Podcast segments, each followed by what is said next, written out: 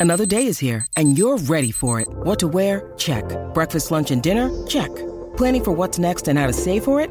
That's where Bank of America can help. For your financial to-dos, Bank of America has experts ready to help get you closer to your goals. Get started at one of our local financial centers or 24-7 in our mobile banking app. Find a location near you at bankofamerica.com slash talk to us. What would you like the power to do? Mobile banking requires downloading the app and is only available for select devices. Message and data rates may apply. Bank of America and a member FDIC.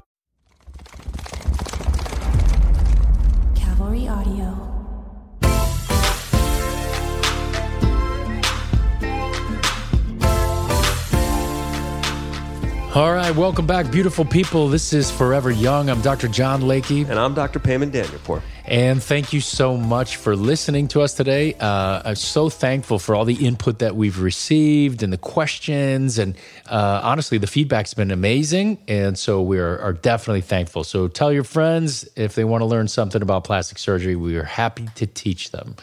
Um, today is, a, I think, an interesting topic. And for those of us who are absolutely glued to our phones and we look at before and afters and things like that from a plastic surgery office, I think this topic is really relevant. And this is standardization of photos. And when we look at before and afters, what's real, what's not, and what to look for.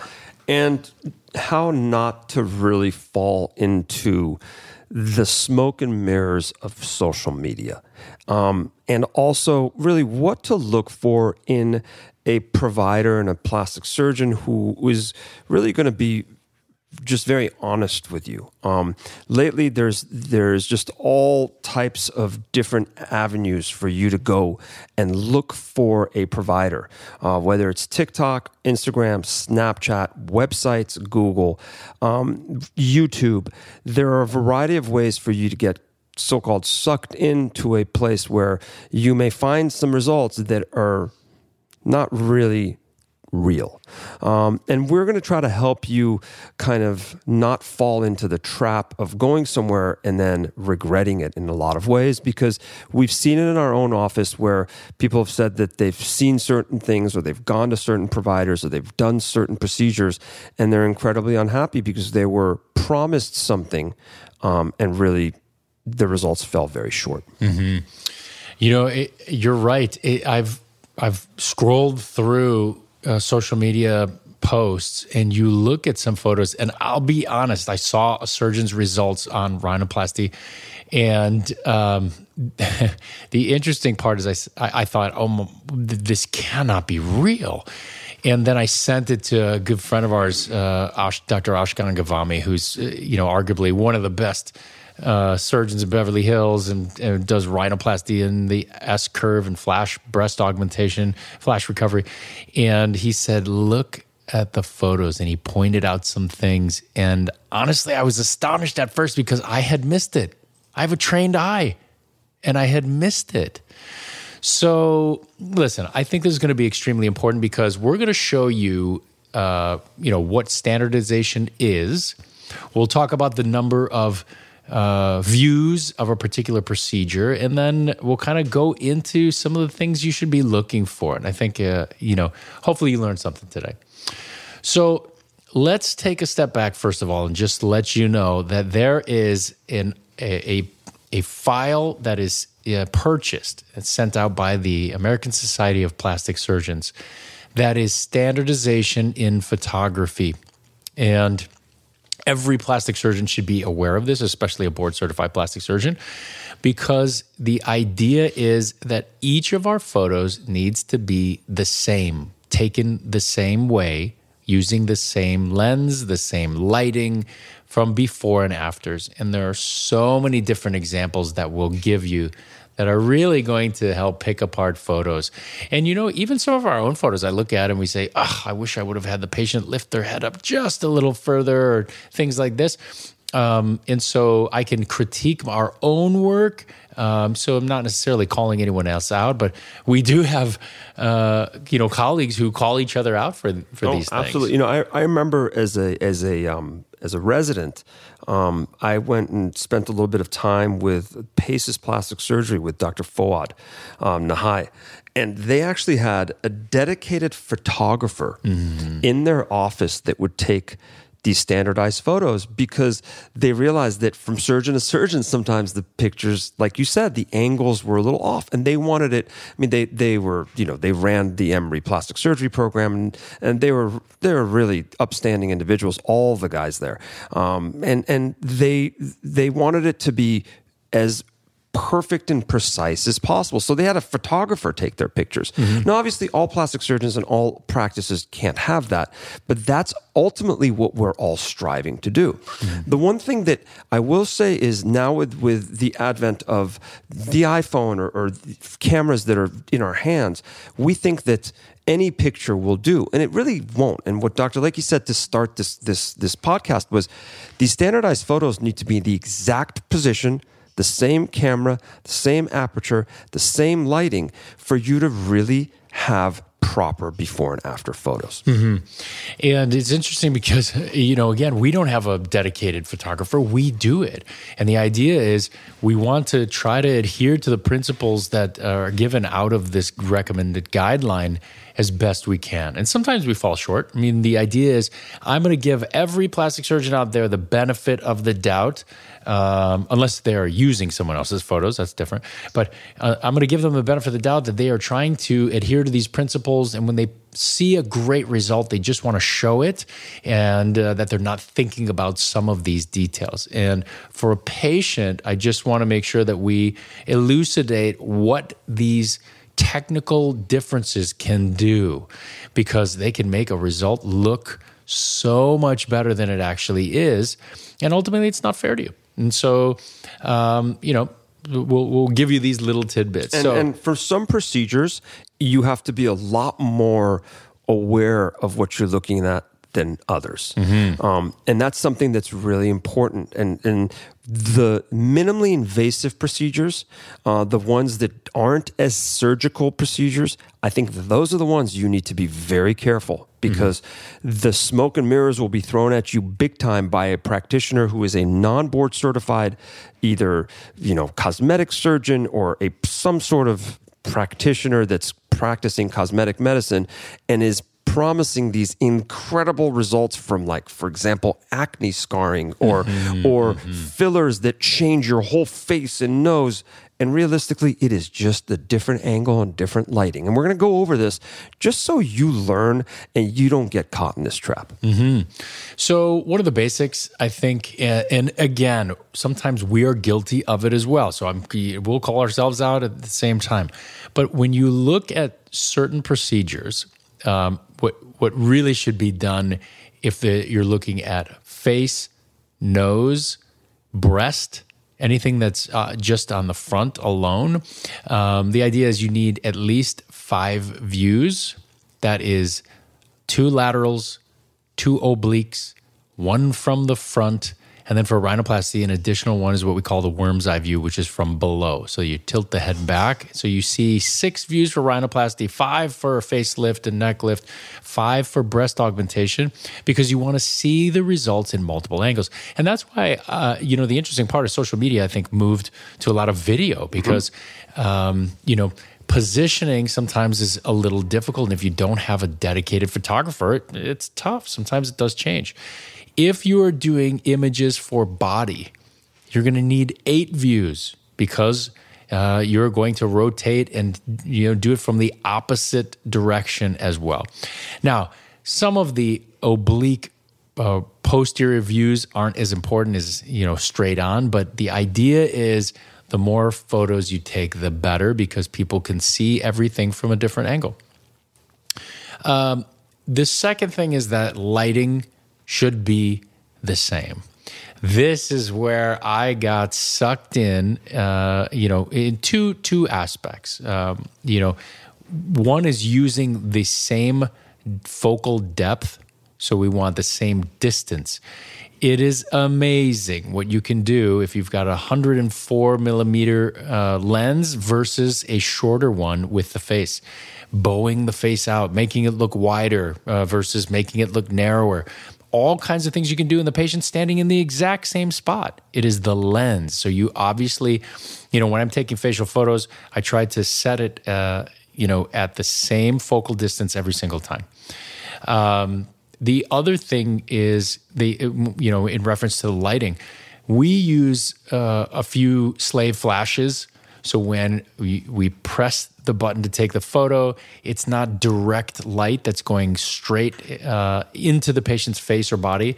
What it is, it's being reflected off of the walls, you know, because usually we're trying to avoid creating certain shadows and things like that. Or, or drowning out wrinkles. And mm-hmm. we're going to talk about that because if a light is directly shining on your face, or if a flash is directly shining on your face, well, obviously those wrinkles or those bags or those, those tear tear troughs or the acne scars or all these things, they're going to be drowned. You're going to drown them out. Mm-hmm. So the less lighting is going to show a lot of the little tiny irregularities. Which, whereas if there's a lot of light that's basically shining on someone's face, it's not. So that's right. Or so body. You, know. you see, you see a lot of dermatologists use that direct lighting in the after photos, and that is a dead giveaway that the results are not as good as they said. You know, even one of our previous podcasts where we talk about cellulite, you can imagine that if I use top lighting in the before and I use anterior lighting that drowns out, uh, it will look like there's complete resolution of the cellulite. Absolutely. And that's just changing the light ever so slightly.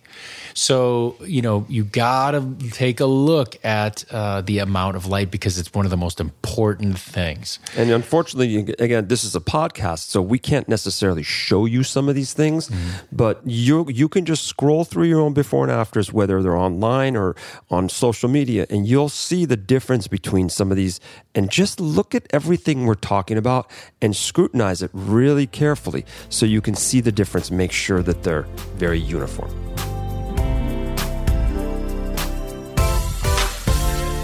This is Dr. John Layke at Forever Young. Hope you're enjoying the show. Dr. Danielpour and I will be back after a quick break.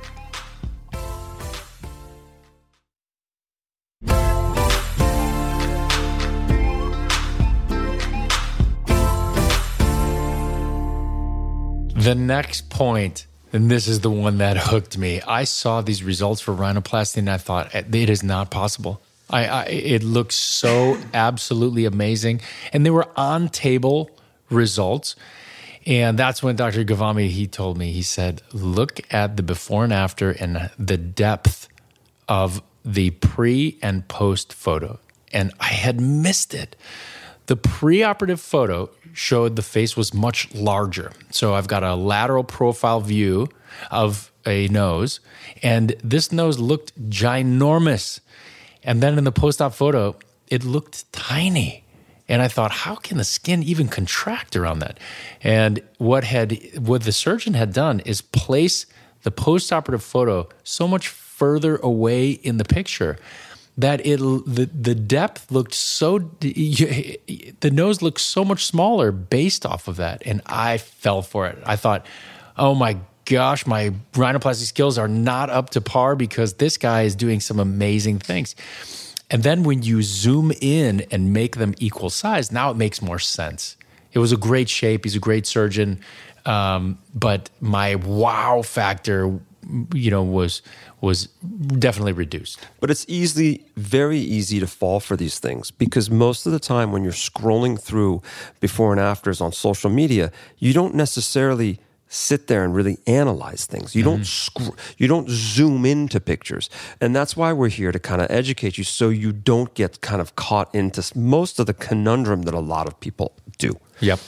I will say um, you know, working top down, one of the interesting things that I always find so when we look at eyelid or brow surgery and the pre-op photo, the patient patient looks mad or sad or you know where the the the brow is dropped everything you know the eyes barely open.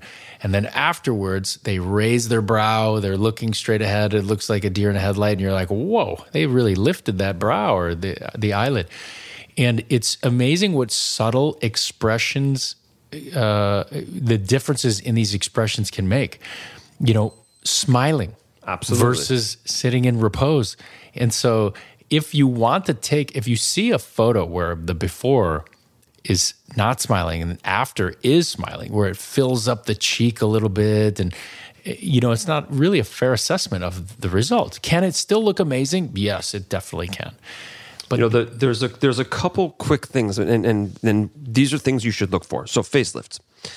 What you'll notice is, and there are a lot of doctors that do this. The lateral picture that they take, they'll make them tilt their chin down just ever so slightly. Okay, so there'll be a little bit more of a sag. There'll be more of you know your your your jowls would look worse. Your neck would look worse. Everything is going to look just a little bit worse. And then the after picture, it's just tilted up. Mm-hmm. It's ever so slightly. But mm-hmm. let me mm-hmm. tell you, some of these crafty surgeons, again, we're not naming anyone, but the beauty of it is some of our lovely colleagues do call some of them out, and I love them. You know who you are if you're listening, and, and we love you. Um, but, but, we don't we don't have that that type of of of, of cojones to do it. Okay. Yeah, yeah, yeah. So so that's that's one of those big differences. So when it comes to facelift surgery, that's one. Skin resurfacing procedures. Mm-hmm. Okay. So acne scarring, facial scarring, facial dimpling, any type of any type of scar actually. You'll see drowning out like I said before, drowning out of the after. So the before the light will be very dim, the after it'll be very bright. And it's used a lot. And you see it and again, as the layperson, you're like, "Wow, those are incredible results. Mm-hmm. I have bad acne scarring. I have a chickenpox scar like that too. I want to get rid of it. And then you go do it and you're like, well, they tell you, oh, you know, you were like that subset that just didn't work on. We're so sorry. No, it's just the after picture was there to fool you. And mm-hmm. unfortunately, these are some of the things that if you're not really kind of educated on, you're going to fall into the trap. Now, mm-hmm. what about rhinoplasties? Yeah, I think, uh, you know, the difference is most people show one view and it's always a lateral view. And I get where that is probably the most dramatic thing or can be where you look at a profile, someone's got a big hump or a drooping tip, and then all of a sudden afterwards it's turned upwards. And a lot of times these are photos that are taken on the table. And I and again, I respect that. I do the same thing. Um, but the idea is you should show multiple views because something that looks good from the side may not look good from the front. Remember, the nose is a three dimensional structure. And so uh, a lot of times, the interesting part is that uh, and even sometimes in my own work, I I see where from the front it looks great, from the side it looks great, but from the worm's eye view from below, now I see an asymmetry of the nostrils. And these are all things that should be taken into consideration when you're looking at the photos, because uh, it doesn't mean that the surgeon necessarily did something wrong. Maybe there's a story behind it. Maybe they were very asymmetric. Who, who knows? But the idea is. Um, you know, you're if you like a particular nose, from someone's website, you should see it in multiple angles. And we're going to get back to what you said a minute ago as we move on in a little bit. Is is on table results? Um, we post them too, and I and I'm not here to say that they're not good because mm-hmm. initially you want that on table result to look great, but on table results have have their own uh, kind of drawbacks. So we'll we'll talk about that in a minute, but don't get sucked into an on-table result thinking that that is what it's going to look like in a week, a month, 3 months or in a year because that's just the on-table result. Now, moving along, we talked about neck and face and now I'm going to talk about breast. And one of the big things that a lot of surgeons do is they take before picture with arms down and then they'll take an after picture with their arms up mm-hmm. and they'll be like wow natural breast lift mm-hmm. we just put in an implant or we put fat transfer and look at how much the breasts were lifted yep. well if you raise your arms your breasts are going to get lifted and that is just one of the biggest ways to try to fool someone and some of the real really amazing board certified plastic surgeons out there, when they see this, they will call people out. Again, we're not here to call people out, we're just here to educate you. Mm-hmm. But before and after photos of breasts should never have patients' arms up because it's going to change exactly where people's nipple position is going to be, where their breast curves uh, and folds going to be. It's going to change everything. That's why when we take measurements of someone, we always take the measurements with their arms at their sides. So be cognizant of that as well. And it's the same thing of some lipo pictures. If you look at mm-hmm. someone's liposuction of, the, of, of their back and flanks, if they're standing up with their arms up, folded in front of them, or their arms up over their head, guess what that's going to do? That's going to actually redistribute or re kind of s- uh, shape the back. So the folds that are dropping, or the fat pockets that are falling, or the skin laxity that's there, is going to be taut now because you're holding your arms up. Now, with the same thing, if I use a bright flash at somebody that's got some contour irregularities after liposuction or any type of dimpling or any other problems, that's not going to be there either. So that's another thing. Just be cognizant of these little tiny nuances that we're telling you, just so you don't kind of get sucked into it as well. We hope you're enjoying this episode. If you'd like more information about our practice, you can check out our Instagram. It's Plastix Docs, P L A S T I X D O C S, on Instagram for more information. Dr. Danielpour and I will be back after a quick break.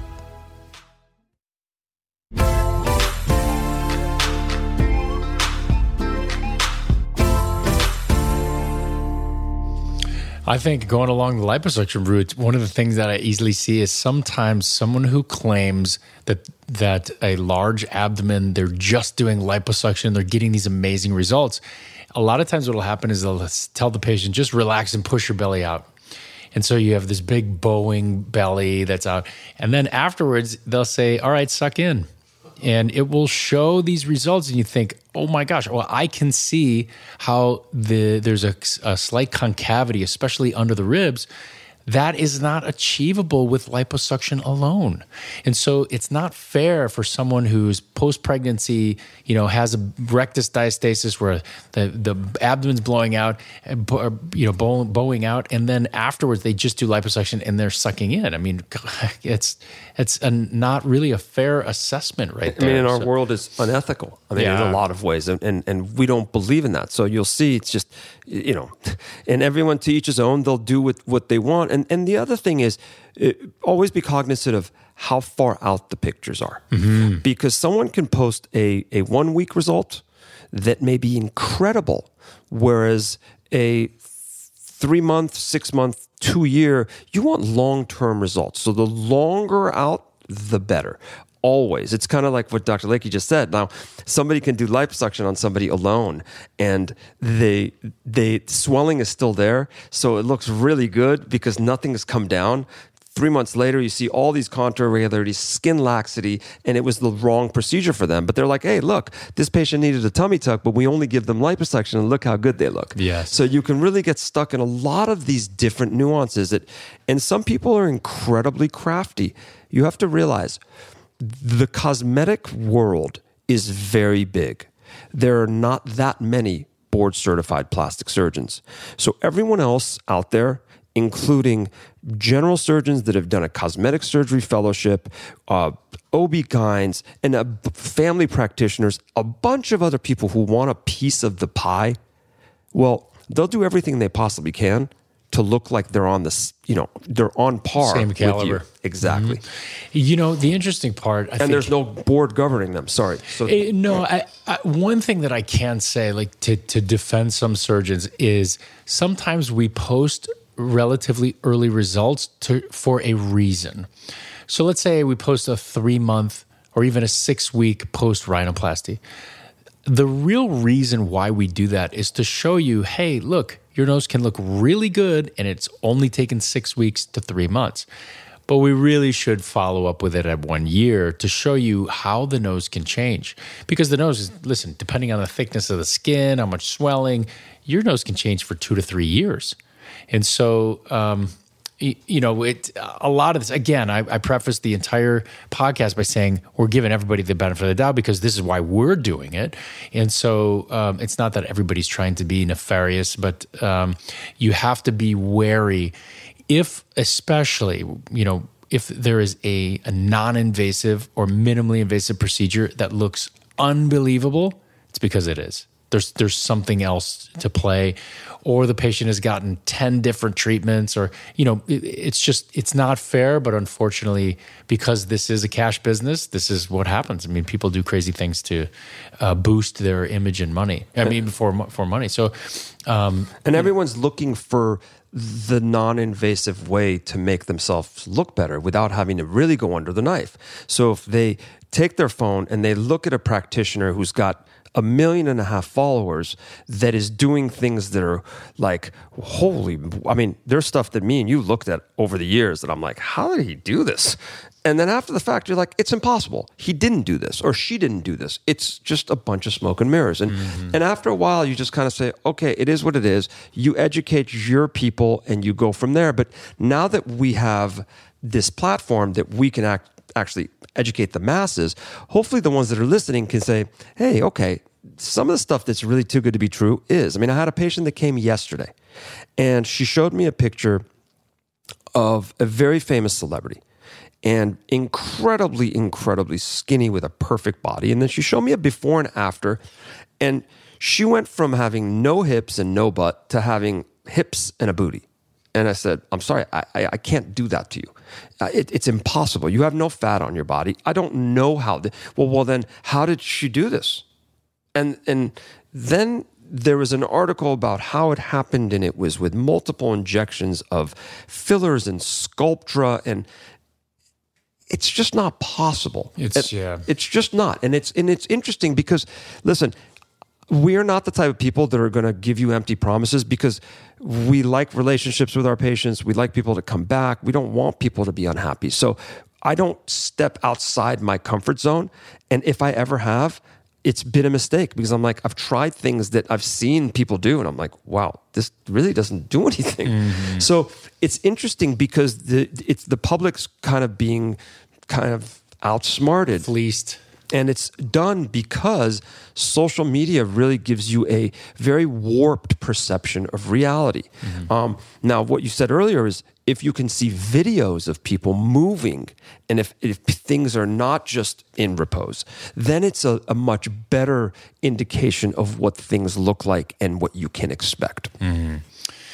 One other area, which I think, especially over the last five years, people are really taking advantage of, are pictures with a Brazilian butt lift. Oh yeah, I was going to get and this. yeah, you Lord. you talk about it all the time, and you know it's where the beforehand they show the the underwear is uh, up very high and then or, no i'm sorry yeah they'll it, use they'll it, use like the wide underwear yes. where it looks like the buttocks you know you're wearing the granny panties and then the, the after picture is in a g-string mm-hmm. well listen if you put my butt in, in, in, in, granny underwears, and then you a just gave us a visual here. it'll look it'll look like it's popping. I mean, come on, guys! Everyone's got to at least figure that one out. Mm-hmm. And the one thing we always tell people: listen, just liposuction of your flanks is gonna make your butt look better. Yes, you're coring out that area; it increases that curvature, and so it, without adding any volume, you know, it makes it look better. And the one thing to be,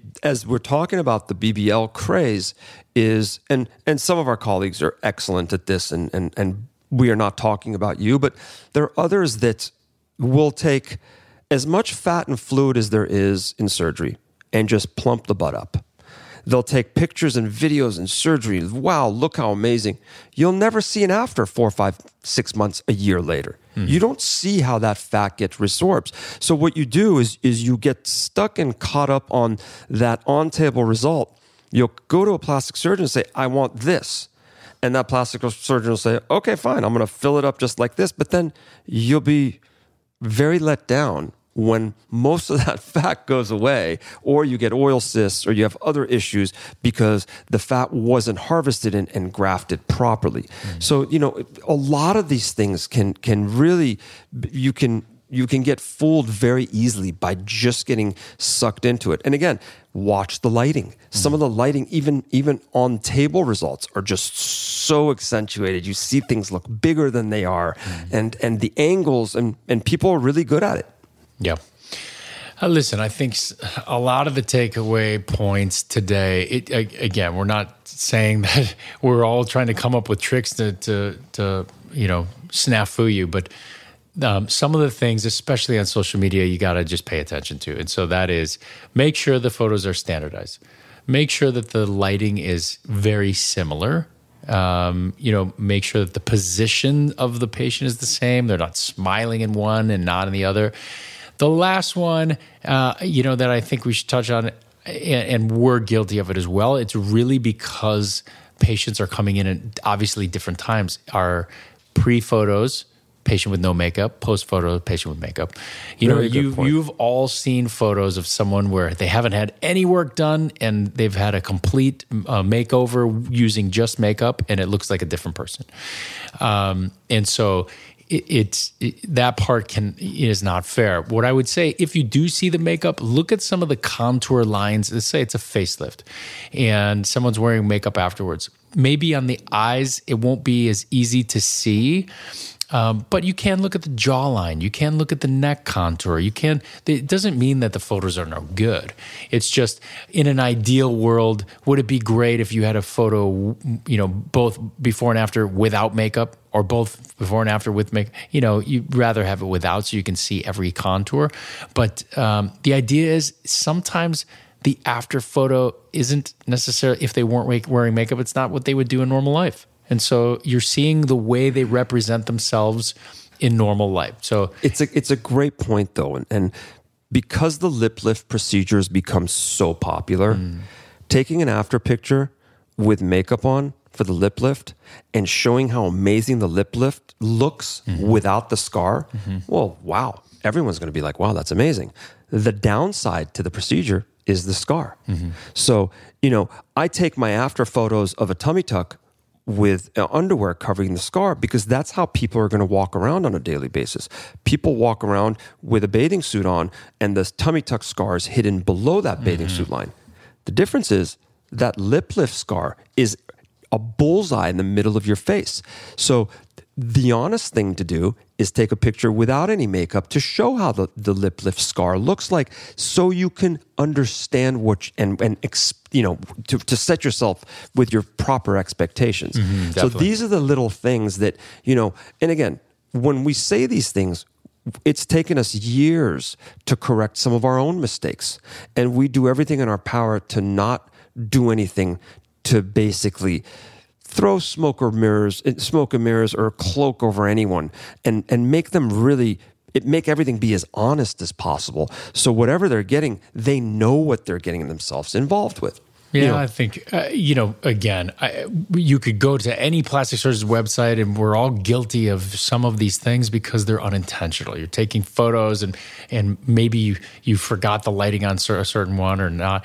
But what I would say is, if there are occasional photo that's a little different, totally get it. If all the photos are like that, where you know, as you said, a neck lift, where the pre-op photos are looking down and the post-op are looking up, well, listen, that's it's not as ethical as it should be. So, and the results um, aren't going to be as good, and you're going to be let down. So, mm-hmm. you know, and, and and my biggest takeaway at the end of this is my biggest kind of pet peeve is the people that really do non-invasives and promise just the most incredible results um, because they have these these before and afters that kind of are doctored. And mm-hmm. and we we have a governing board.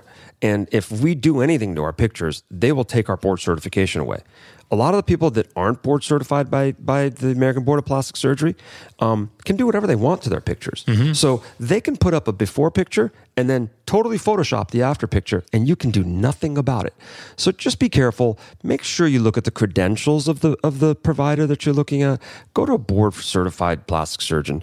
Um, if you're getting a dermatologist, go to a board certified dermatologist. These people have passed rigorous exams and also they adhere by certain ethical guidelines. And that's the key behind it. Now, it doesn't mean that we all do. There are some that are going to go off the beaten path and do their own thing, but most of the people are going to stick to it because, again, this is our own, we have pride in what we do and we want to show our, our work and we really want to show ourselves off. Yeah. Well, listen, I uh, I um, I hope that you really learned something today. I think that uh, you know, again, we're not all out there to uh, to fleece you guys. Uh, the idea is we're, we're trying to give you some hints and tips on things that we can do just to make sure that the photos are legitimate. And um, again, if you have any questions, feel free to email us, contact us. Uh, we love hearing the feedback. And we're, we're so appreciative that you guys are listening.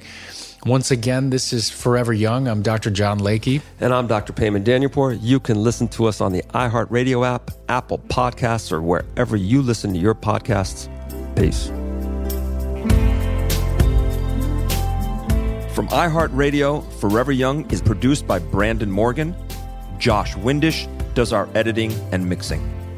Payman and I serve as executive producers along with Dana Brunetti and Keegan Rosenberger.